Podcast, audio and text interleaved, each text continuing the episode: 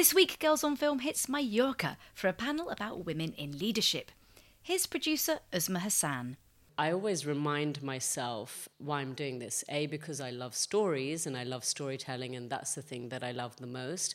But also, it's really, really important for me to be telling those stories. And that's bigger than me, and that's bigger than just my own desires. That's, that's important for people to see visibly, and that keeps me motivated. Fasten your seatbelts. It's going to be a bumpy night. I'm gonna get that gun of mine, and I'm gonna change you from a rooster to a hen with one shot. Some people call me a freak. I hate that word. I don't believe in it. Better yet, I don't believe in labels. You know, I think you're the only girl in the world that can stand on a stage with a spotlight in her eye and still see a diamond inside a man's pocket. Because I'm up at five every morning working my ass off. Does someone want to just tell me to my face, you're never going to give me the scores I deserve?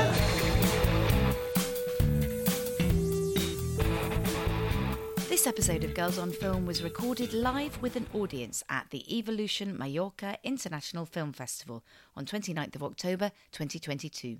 If you listen closely, you might pick up some background commentary from what might be our youngest ever Girls on Film audience member, Zain, Uzma Hassan's nine month old son, who joined us to listen to the panel discussion and was delighted to see his mum on stage. Hi, I'm Anna Smith. Welcome to this very special panel for women in leadership. I'm the host of the Girls on Film podcast, as you probably know. Yes, thank you. Right, so who's listened to the podcast here? Give us a cheer so we can hear you on the recording.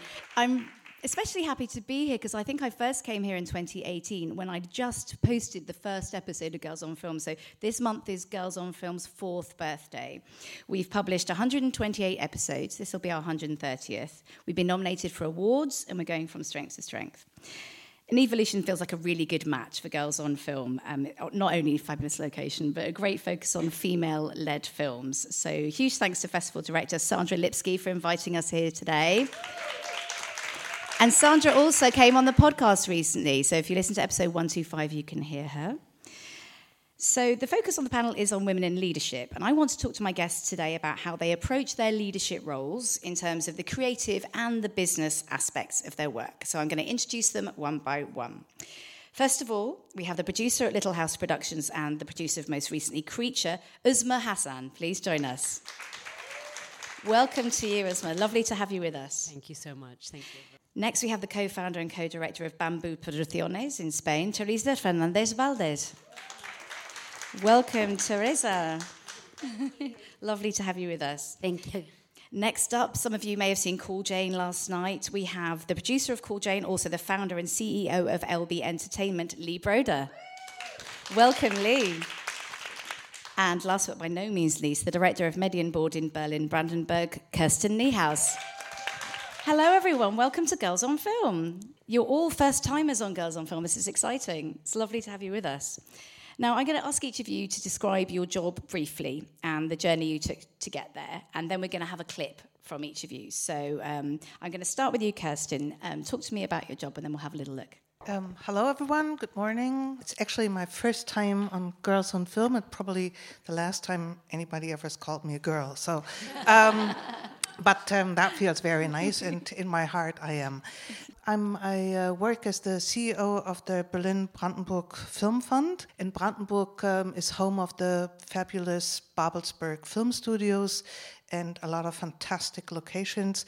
We are one of the largest film funds in Germany. In Germany, it works different than in France and, um, let's say, Spain, because Germany is federally organized. I mean, there are central fundings, national fundings, but um, you also have regional funds. And just to give you an idea, each of the biggest fund has a budget of around something between 30 and 40 million euros per year. And um, so that matches some of the national funds in smaller countries. I've been doing that to my own surprise for roughly 20 years now. And um, congratulations. Well, yes and no, thank you. but it's been a fantastic ride.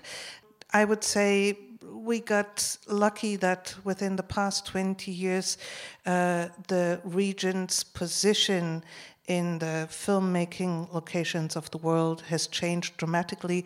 I wish it would be because of me, but it isn't.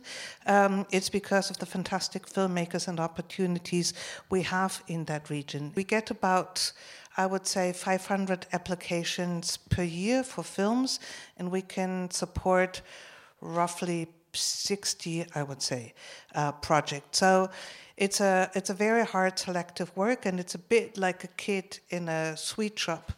Um, where you have to choose the best of your favorite sweets, but um, it's it's not so easy, especially since um, we don't have an outside jury like probably everywhere else, but it's in my discretion to make the decisions, and that's great because I don't have to listen to other people's proposals. But it's difficult because I cannot hide behind a jury and say, I loved it, but they didn't like it. So, Thank you very much. I think I took too much time. No, it was fascinating. Thank you. Shall we have a look at a trailer of your, your, your work with Berlin Brandenburg? Yeah, why not? Berlin ist die Stadt der Frauen. Hold it!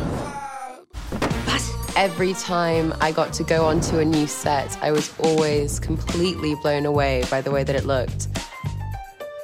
Deswegen ist Brandenburg für mich Emotion und Schönheit. Ich habe schon dran gedacht, wie du mich vielleicht siehst im Kino. In Berlin and in Brandenburg, we've got some of the most advanced production technology in the world. This can't be real. Great trailer, wonderful work. So let's move on to Lee. Lee, please introduce us. Tell us more about your work. Uh, sure. Good morning, everyone. Um, my name is Lee Broda, and I uh, started LB Entertainment in uh, 2015. It's a production company that uh, finances, develops, and uh, produces uh, films, TV, and documentaries. And we're based in Los Angeles, but kind of work around the world. Um, yeah, I've made um, many movies that I'm very proud of uh, since. Uh, we probably produce and executive produce over 60. And uh, yeah, we have Called Jane screening here at the festival. It premiered last night, and yeah, very excited to be here. Hope uh, we can share some interesting insights that will either help, inspire, or uh, educate anyone. So yeah, good to be here. Well, Call Jane is a very inspiring film, which we're celebrating on Girls on Film. Should we have a look at the trailer? Sure. Let's have a look at a second clip. Mrs. Griffin, your pregnancy is endangering your life. Mom! What's the treatment? To not be pregnant. That's the only option. We could ask the board for permission to perform an emergency termination. Is there a chance that she can survive the pregnancy? Maybe 50%. Resulting in the birth of a healthy child. I'm here. I'm, I'm right here. I vote no, gentlemen. No. No. No. No. No. This is Jane. How does it work? You're gonna rest for a few hours. Which one of you is Jane? We're all Jane. We have organizing meetings. That's the address. How are we gonna get through them all? This 11 year old girl deserves Oh, it. well, this lady has cancer. She was raped. It has to be random. It's life or death for some of them. It's life or death for all of us. I'm not scared of jail. I'm scared there won't be anyone left to answer the phone. Let's get to work.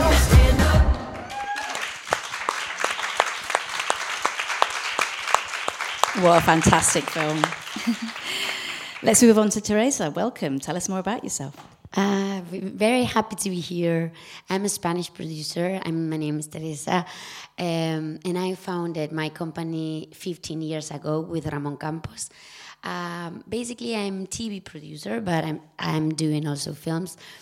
I had the lucky to produce uh, titles that travel all over the world, like uh, Velvet, Gran Hotel, and we were the first company producer to work for Netflix in Spain with one series that it was Las Chicas del Cable, the Cable Girls. Also, we were the first company to work in Spain for Apple, and we're doing now the second show with them starring Eva Longoria So we're now working also for Amazon and local TVs, and we had time to enjoy the, the, the industry and, and the time where everything is growing. You know, when the platforms came to Spain, makes us bigger suddenly. But um, our objective was to still maintaining the freedom to create. This is my first time here in the festival, so I'm very glad to be here and very happy to to help with my point of view or with add my my experience to you and exchange my my different experience in the in the industry. Oh, thank you. I can't wait to hear more about what you do. Shall we have a look at a trailer for something you've been working on? So, Yeah, a private uh, affair, un the- asunto privado? Yeah, the trailer we're going to see is the last show that we premiere and is in Amazon. Excellent. Let's have a look at the clip. Hay un asesino en serie suelto. Ha llegado el momento de dar un paso al frente y demostrar que puedo ser la gran policía que mi padre me enseñó a ser. Usted no puede detener a un asesino como si fuera un policía, porque no es un policía. Nunca se me ocurriría una cosa así. ¡Quieto todo el mundo! ¡Policía! Wonderful. I can't wait to see that. Thank you. Now, Uzma, um, we've been on juries together, haven't we? But you've never actually been on Girls on Film before. So lovely to have you here. Tell the audience more about what you do. Hello, everyone. Good morning. First, I just want to say thank you to Girls on Film for putting together this incredible panel of women. Um, and thank you so much to the Mallorca Film Festival. It's really lovely to be here. Um, my name's Uzma Hassan. I'm a producer. I run a production company called Little House Productions, um, which is based out of the UK, but I now uh, live in New York, so transatlantic. Um, I've been producing films since about 2010 and concentrating on what I like to say is subversive stories for global audiences, which really means um, stories that are audience friendly but tell um, tell familiar stories from perspectives that you might not have seen before.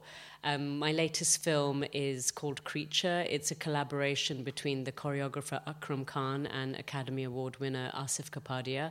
And we made it during lockdown um, in a space of about 10 days. Uh, I'm incredibly proud of it. We just premiered it at the London Film Festival, and it's out in the UK and Ireland in uh, February uh, of next year. It's a fantastic film. Here's our clip.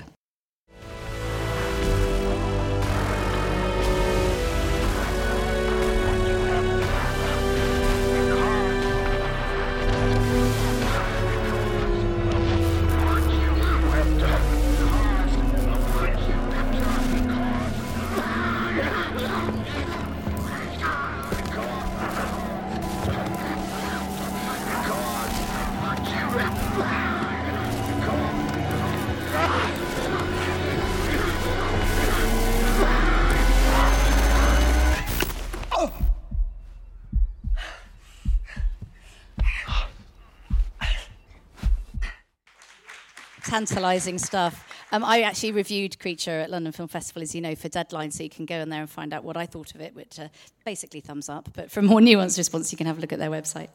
My first question, I'll start with Kirsten. Um, and you know, what kind of challenges did you overcome as a woman in the industry? I mean, do you think gender was an issue when you entered, and have things changed now?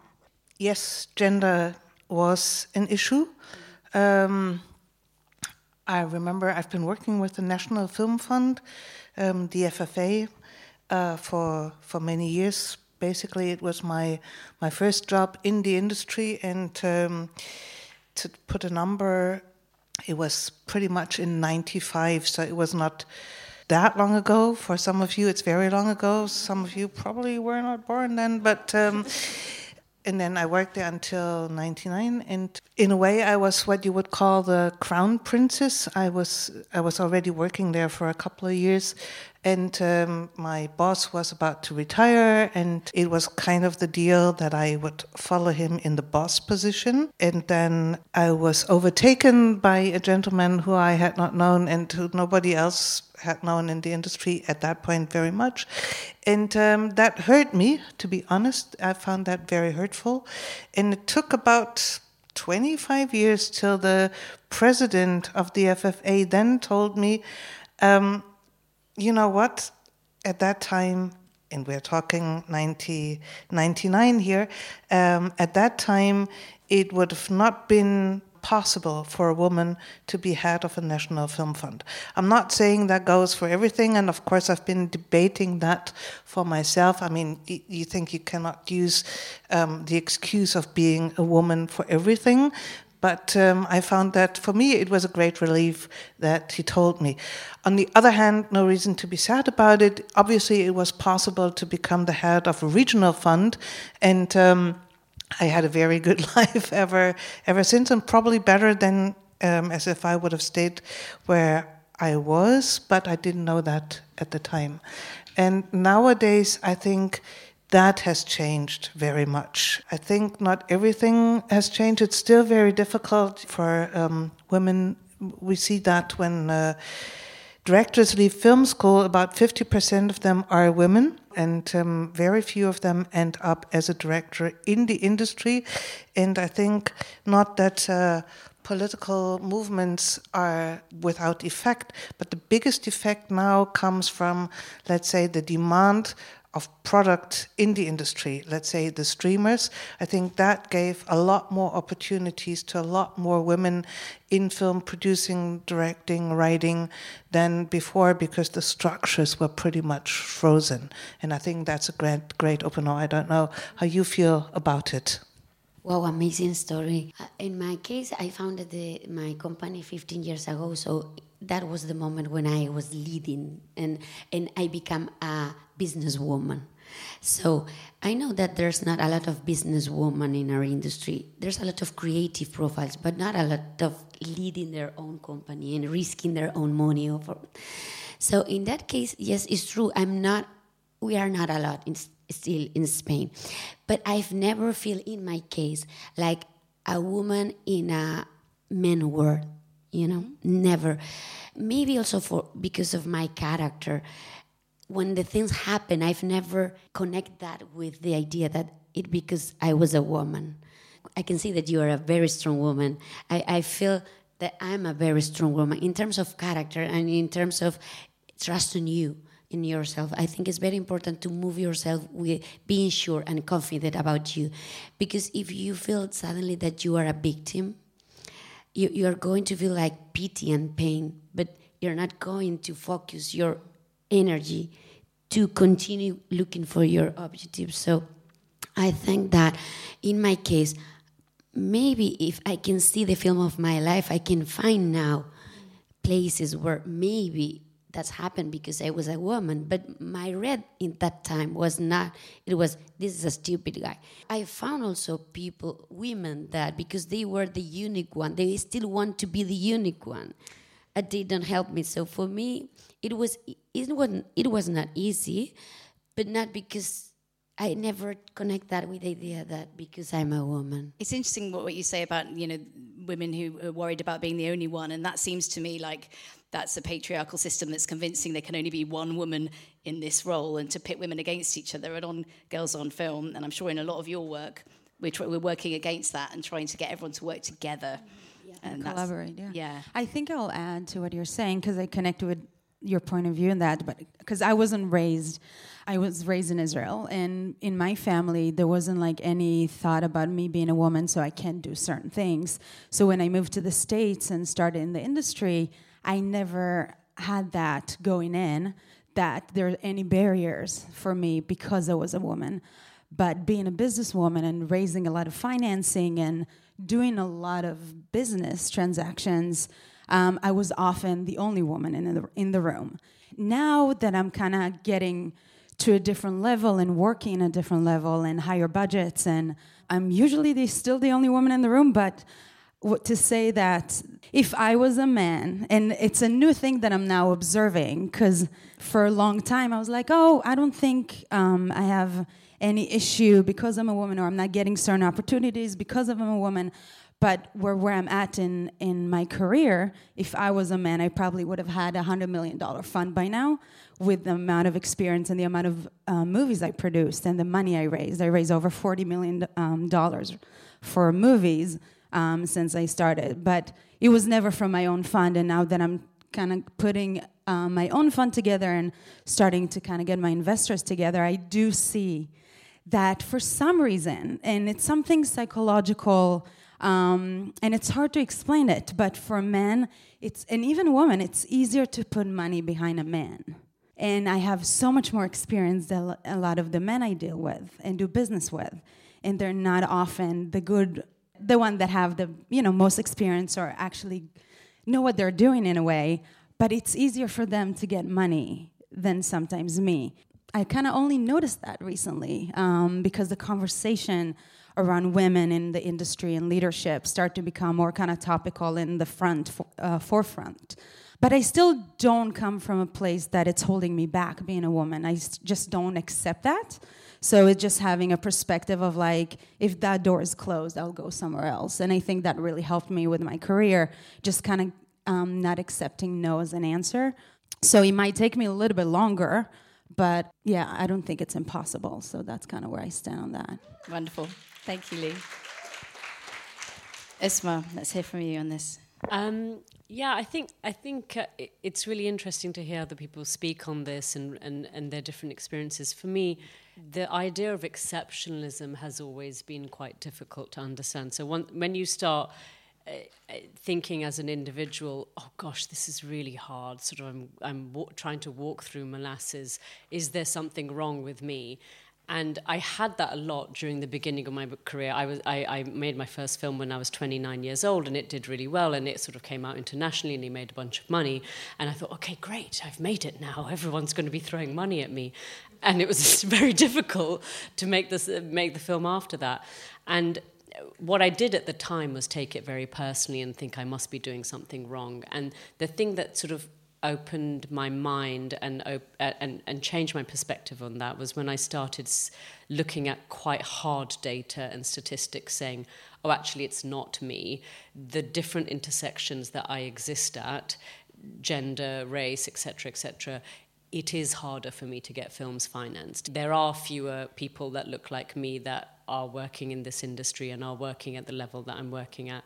So, although it's not an excuse, I think it's really important to understand that as a framework and work within it and not to take the burden upon yourself and say this is because of my personal failure or that person is doing so well because they're somehow brilliant and have worked it out. That's valuable advice, I think, for, for anyone who's starting out. I mean, Kirsten, let me come to you. It's interesting talking about the funding and making sure that the, the right intersection of people get the money. Would you like to speak to a little bit about that, about how you feel about making sure that you know it's fair and equal? I suppose. Uh, we have a very differentiated system of evaluation. Um, everyone who applies with the fund talks to a funding advisor, and then we collect the data. And I think our goal is to have a mix of. Um, both um, films that will or have a commercial perspective and an artistic or an artistic and commercial um, perspective. One does not exclude the other. Um, Triangle of Sadness, for instance, I think is a good example. The success of a luxury cruise mainly depends on you. I don't want to hear anybody saying no always. Yes, sir. Yes, ma'am. I command you, enjoy the moment. No. No? No. what? You say no to me? No, no. Oh, so it's yes? N- yeah, no. Yes? Going in. Yes! Triangle of Sadness is already out in the cinemas.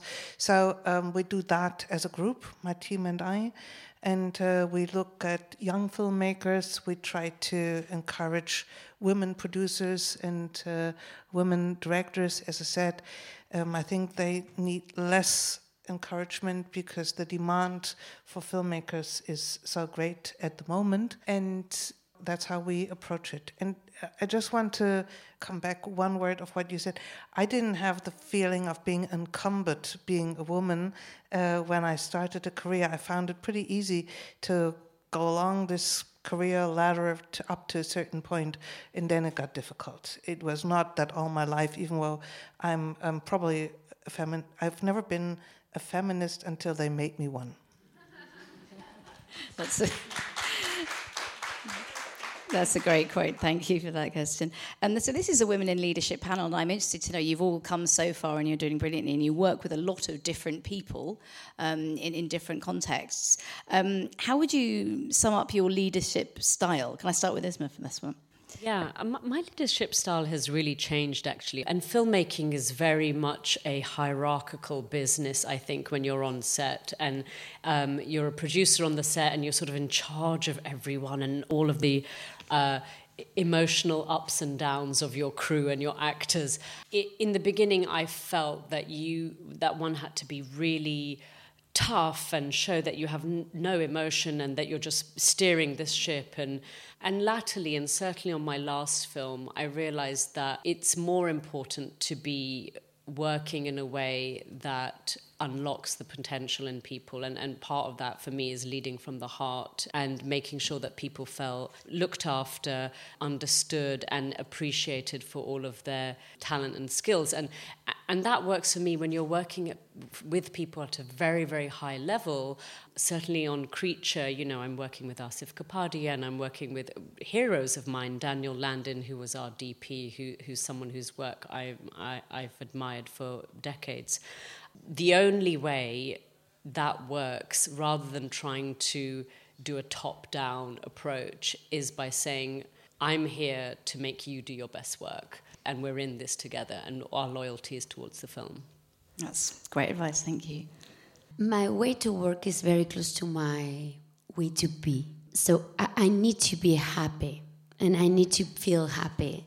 So in the morning when I wake up, my energy is strong and strong energy. So I, need to create nice atmospheres. So in terms of leading, I, I try to create all the time a crews where they can um, complement each other, but still feel family. When I said before that for me was key to maintain the spirit eh, of the familiar essence of my company, it was truth because we spent like the I don't know, 90% of our life working probably. So, because we love it and we mix in our lives the work with the enjoy because we, we, we never know the limits about when I'm working and when I'm, I'm, I'm enjoying because all the time you are, even in the weekend or in your holidays, you're creative, active. So, uh, for me, I, I, I, have a strong intuition also, and I like to be uh, pending on what is happening that they are not telling.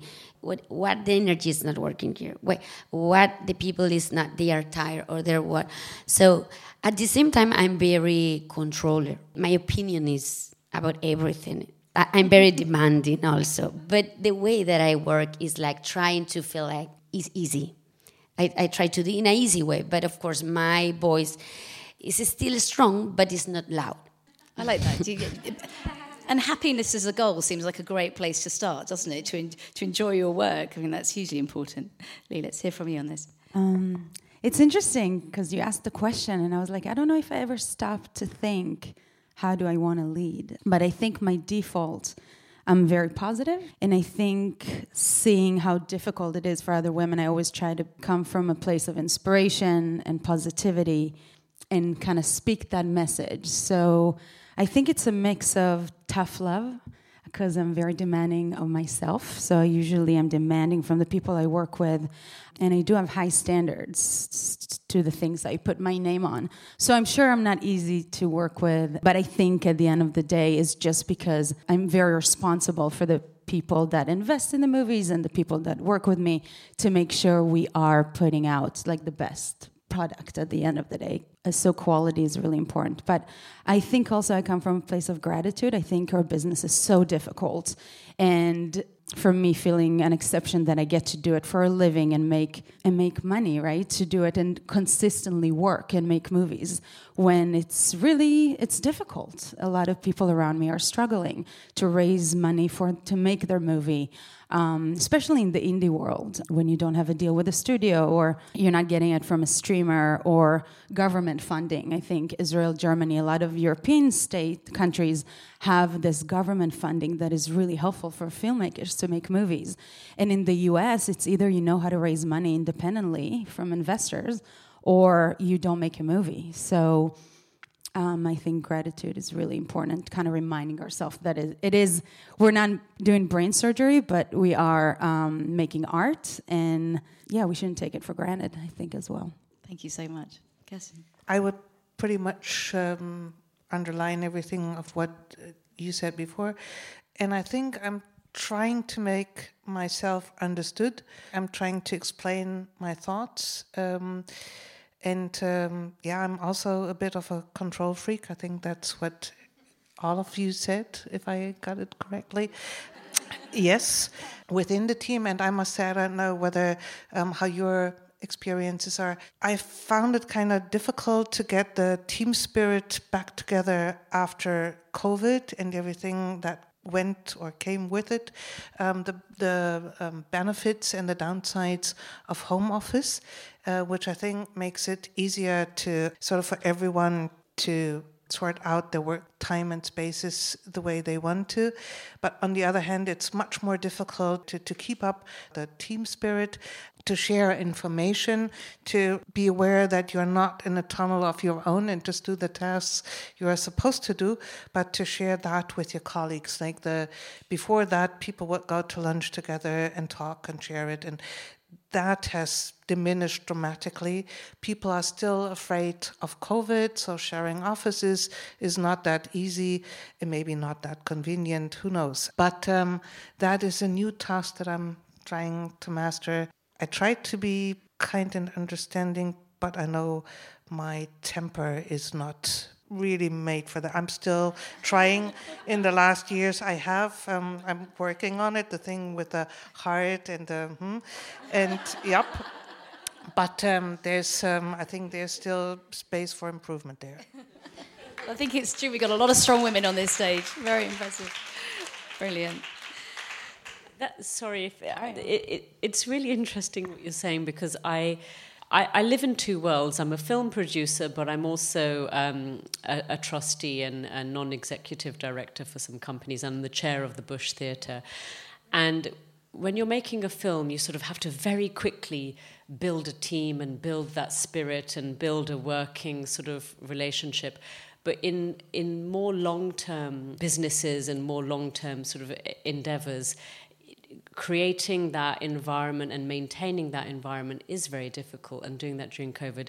I recently came back to do my first in-person board meeting at the bush theatre and it was you could see the joy on people's faces just to be in the room together and to exchange that energy and it's very very powerful but our world really has changed. So so trying to maintain a balance is it's quite difficult and it's something that as leaders we really have to make a concerted effort to, to create those environments. And the culture, of course, I, I can imagine that is really different Spain than Germany.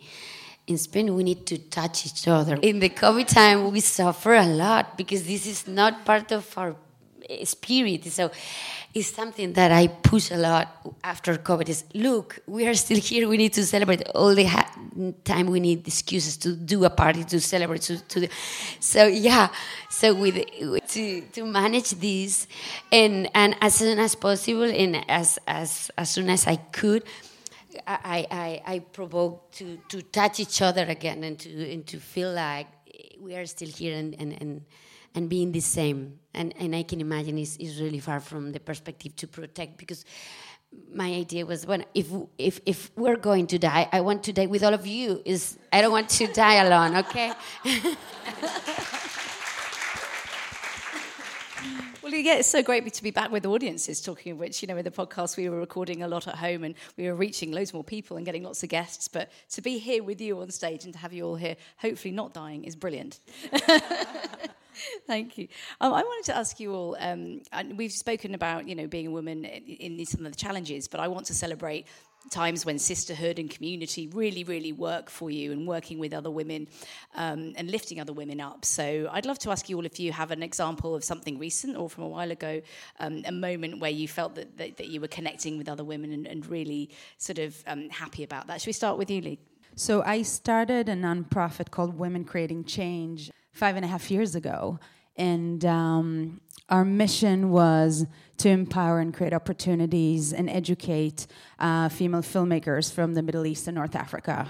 so for until probably the last few months, which is kind of to continue the COVID conversation, because we were doing a lot in in-person events. So a lot of educational panels and workshops and um, showcases. And during covid we obviously translated online transitioned online and covid was really difficult for us. So we kind of took a step back because of it. But i think that was my responsibility and something i was very aware of that i wanted to connect me w- with more women and create collaborations. So i'm working now um, with a few women from the organization that we come together and exchange projects, and a lot of great projects kind of came out of that organization.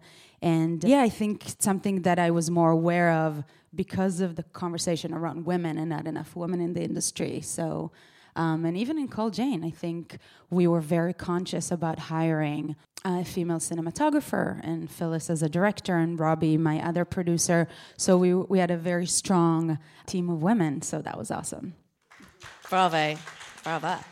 Kirsten, anything you you'd like to pick out? Um, of course, professionally, we support um, a lot of programs to empower women. And when we make uh, our funding assessments, we look at who is involved on the female side of things director, producer, scriptwriter, and um, also um, how are the female characters designed? Are they sort of independent personalities or are they meeting role models. And I want to point out, I also believe that um, streaming, and maybe not streaming in opposition to cinema, but definitely streaming in opposition to German public television, has changed the understanding of storytelling and also the diversity of characters a lot. That goes beyond the characters of women. Um, for instance, the show How to Sell Drugs Online Fast, that's a cast you would have never seen and a story you would have never seen on public TV. Hi, ich bin Moritz Zimmermann, 17 Jahre alt und das hier ist meine Generation. Generation Z. Unbegrenzte technologische Möglichkeiten. Und was machen wir damit? Face Swap. It's very diverse. It's not the classic TV program. And I think that opened many doors in storytelling in characters and also in female characters. So I think that um, it's a great leap that we would like to support. And sort of on a more personal basis in business, we just hired someone who's a lot younger, a female funding advisor who I believe brings a new perspective also to our group of not so young funding advisors. And we also hired two men. That's also that's we did that for the women as well. Well done. Great stuff. Uzma. Um, uh, one one of the ways I really like to work with women and give back it's sort of a constant feed, feedback loop is is to be mentoring at least one or two um, women, and I've I've done that throughout my career, even when I didn't really know anything, because I wish I'd had that when I was younger as well, and I'd wish I'd gone out and sought that. And there, there's a there's a really lovely woman who I started working with about 15, nearly 20 years ago. She was my um, assistant at my very first job, my intern at my very first job, and we've always kept in touch, and we've always sort of almost, you know, she's helped me as much as I've helped her um, and seeing her flourish and grow. And she's just edited her first HBO series. So, and, and she was very complimentary about how speaking with me throughout the years has really helped her and buoyed her. So I, I find that really um, satisfying. That's wonderful. That's wonderful. Do you find the one to one thing works very well in terms of mentoring and, and dealing with people? I think it does. I think it's because sometimes you really want to have a no holds barred conversation. And, and I craved honesty when I was younger and struggling, and no one's really honest with you because they feel that they have to give a very sort of I'm in charge um, attitude.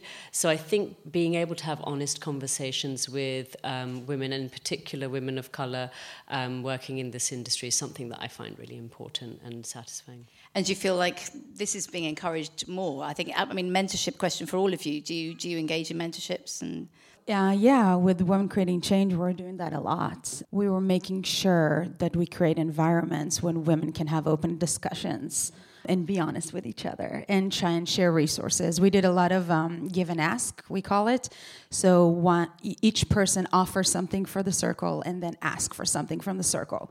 So I love that exercise. We do we used to do it often on our uh, Sunday coffee meetings during COVID. I feel like it is important. I was looking for a mentor for a long time. It was one of our exercises in college um, when we graduated was to find a mentor.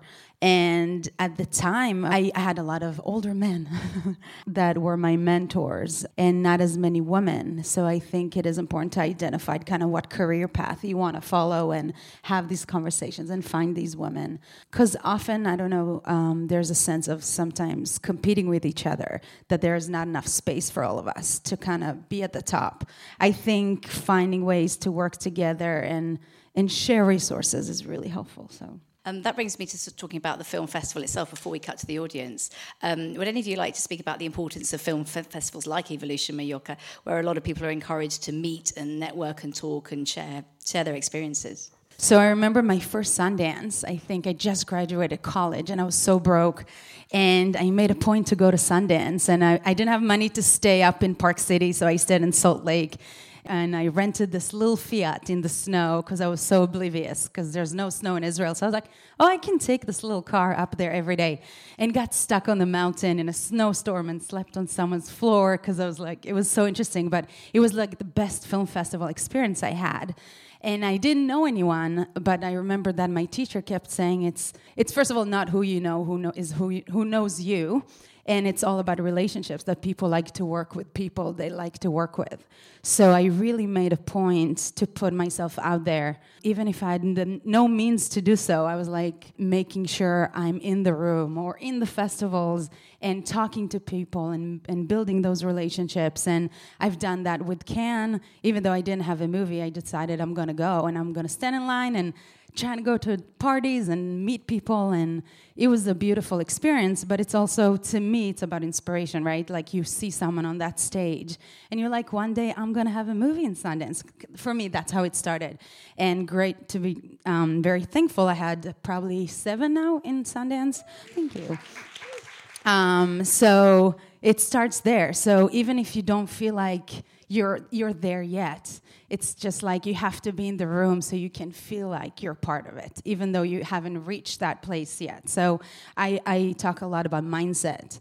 And I think the more I get older, I put more time into kind of mindset and my morning routines and because that's kind of where it starts, right? Because you're never really prepared for certain opportunities.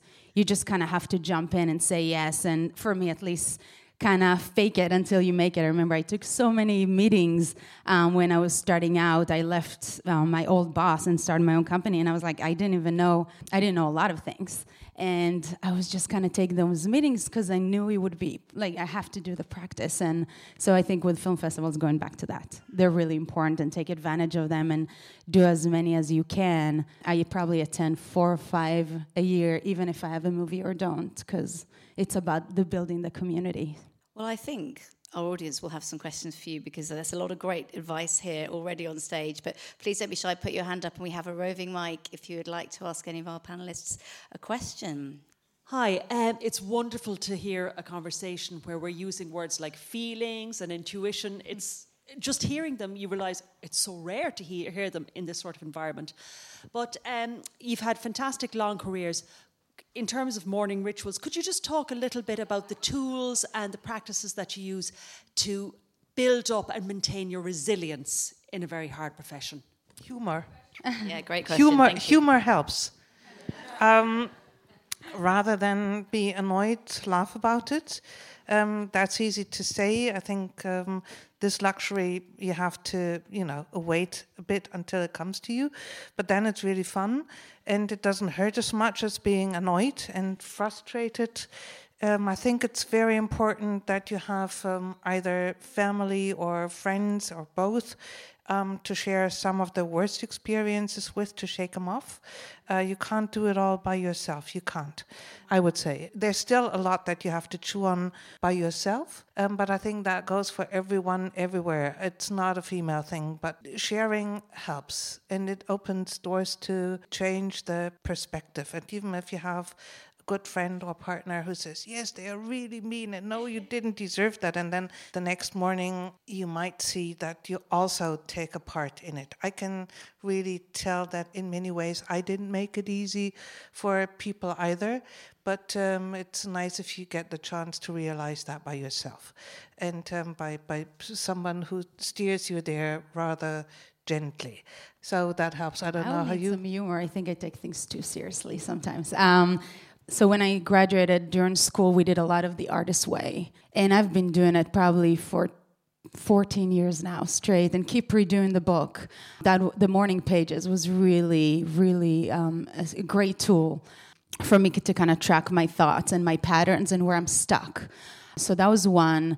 Two, I used to um, listen to TED Talks every day or a video for many, many years, learning things and self help, more but like motivational things. Because I remember at the time when I just started, I had like three jobs and I was working for free as an intern for a producer for probably a year every day for free and then having three other jobs to support that internship. So I needed a lot of kind of motivational, like keep going kind of talk and not not give give in to the negative and the struggle of so many people around me at the time because I started as an actor and everyone around me was broke like me and struggling. So it was it's really hard to see beyond that when everyone around you is, uh, is at the same place. And meditation i think it's always great to just stop because i think in our profession it can get really intense really quickly around set and around so many people exchanging energy and um, just kind of go back to who you are and what's important and kind of um, even take a few minutes for yourself. I think that's always interesting or always important. Um, so a lot of that. I, I, do a lot of workshops, a lot of, um, and I think learning other things outside of our business. I never went to school for business, and I haven't learned producing. Um, my education is is mainly theater and acting, but again, I do financing on a daily basis. So kind of always taking courses and always growing um, in other areas as well, and not just kind of in my own narrow path. So I think a combination of all that. For me, it's very important to to hear you.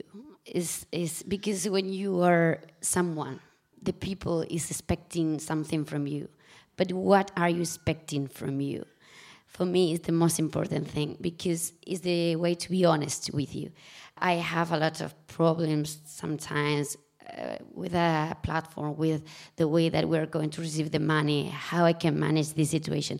And the only thing that let me sleep quiet is that I'm doing the best that I can for everyone and for me. I think if you are happy in the morning, probably you're going to give to the people something that is nice.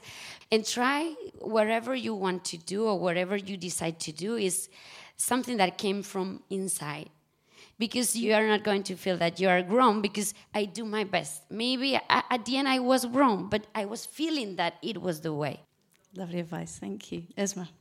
Um, I mean, I, I, would agree with a lot of the um, things that the panelists have said. As an independent film producer, you're waiting and waiting and waiting and waiting and hoping and hoping, and then there's an inten- intense period of activity. So for me, it's it's almost like I found the thing that I love and I wish I could just do more of it. So in, in the waiting periods, the fil- your film family that you've created, the writers, directors, and other producers that you that you work with and who support you are really important to remind you of why you're doing it, to not give up hope. The financing has collapsed again, but it'll come together. Don't worry.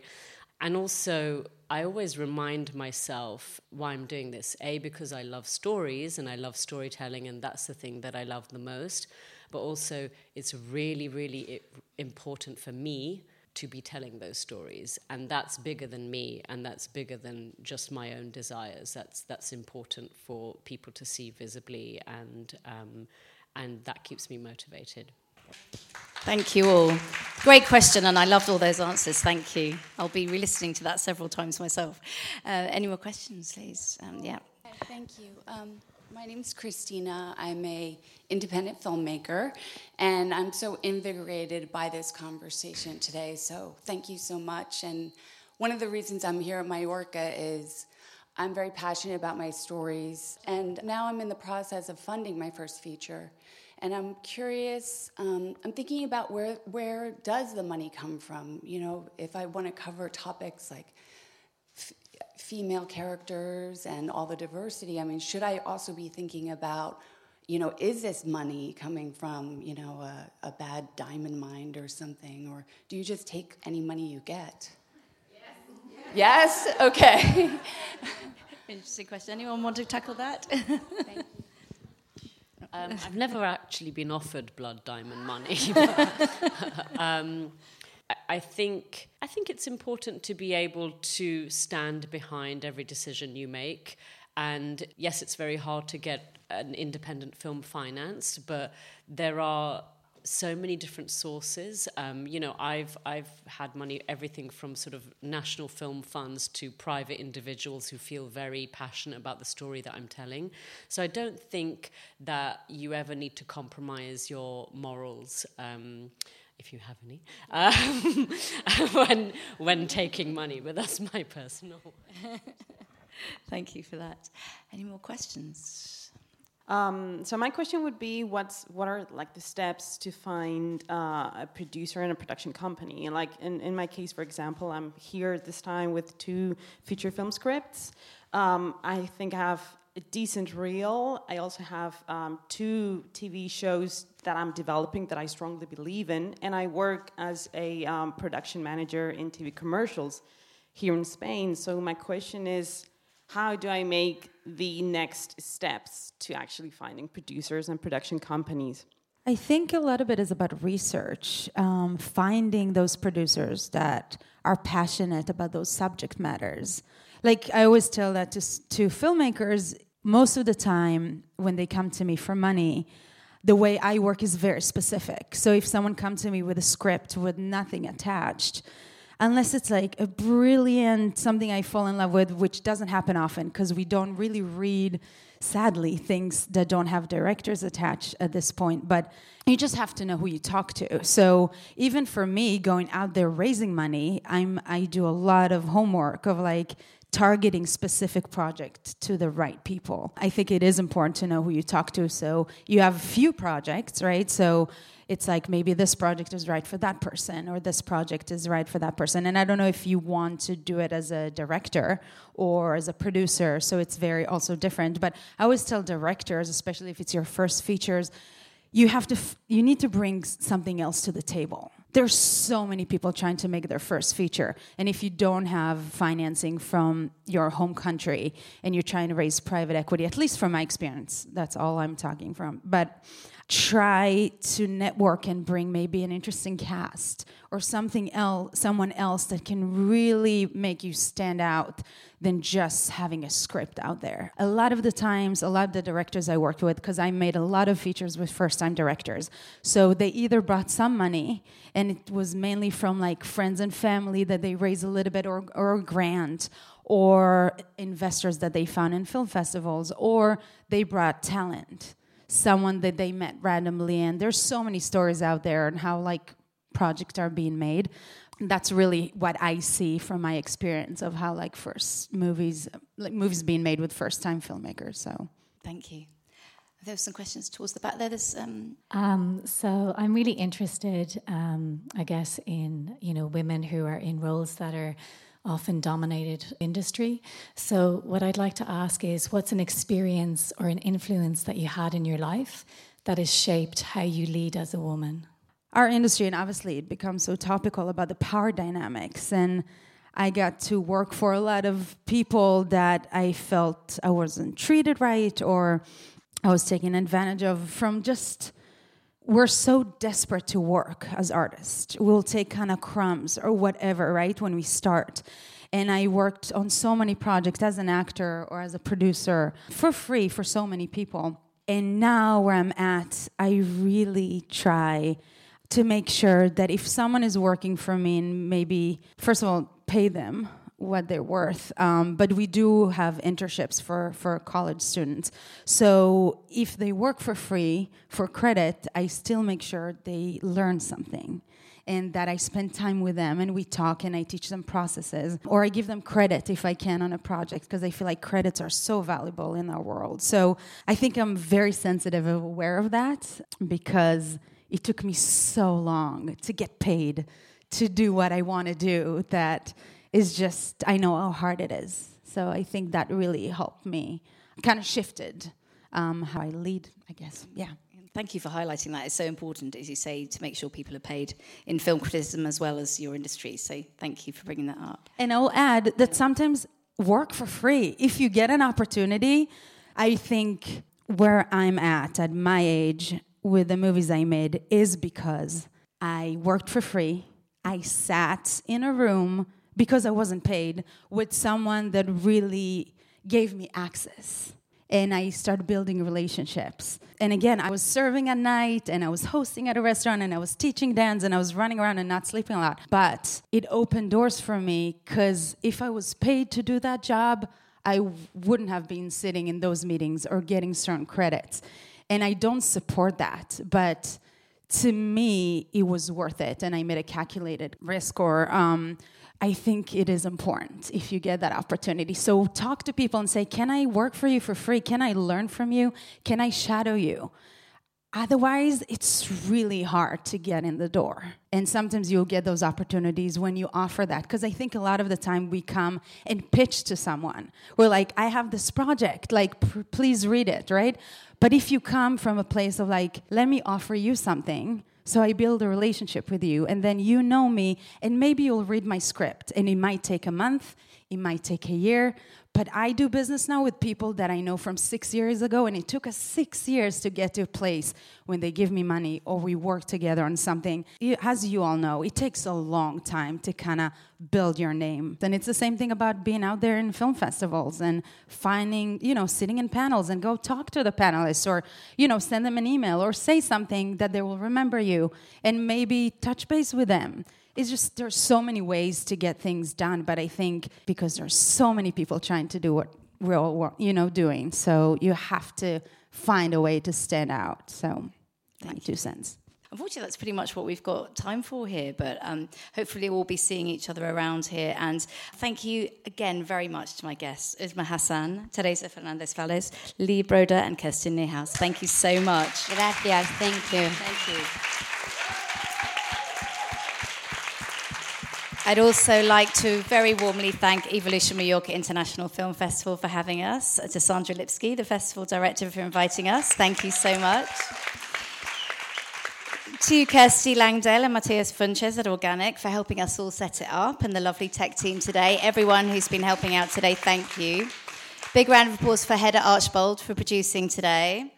And um, do remember to support us, like, subscribe, and thank you again. What a wonderful panel. What an inspiring day. Thank you for all your wonderful words. Thank you.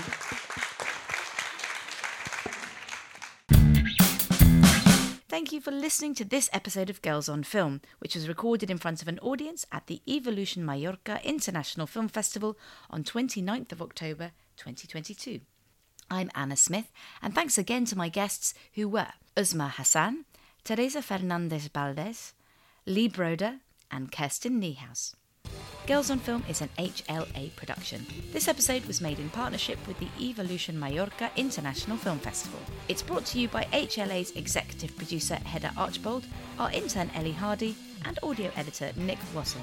We'll be back soon. In the meantime, thanks for listening. Okay, let's get to work.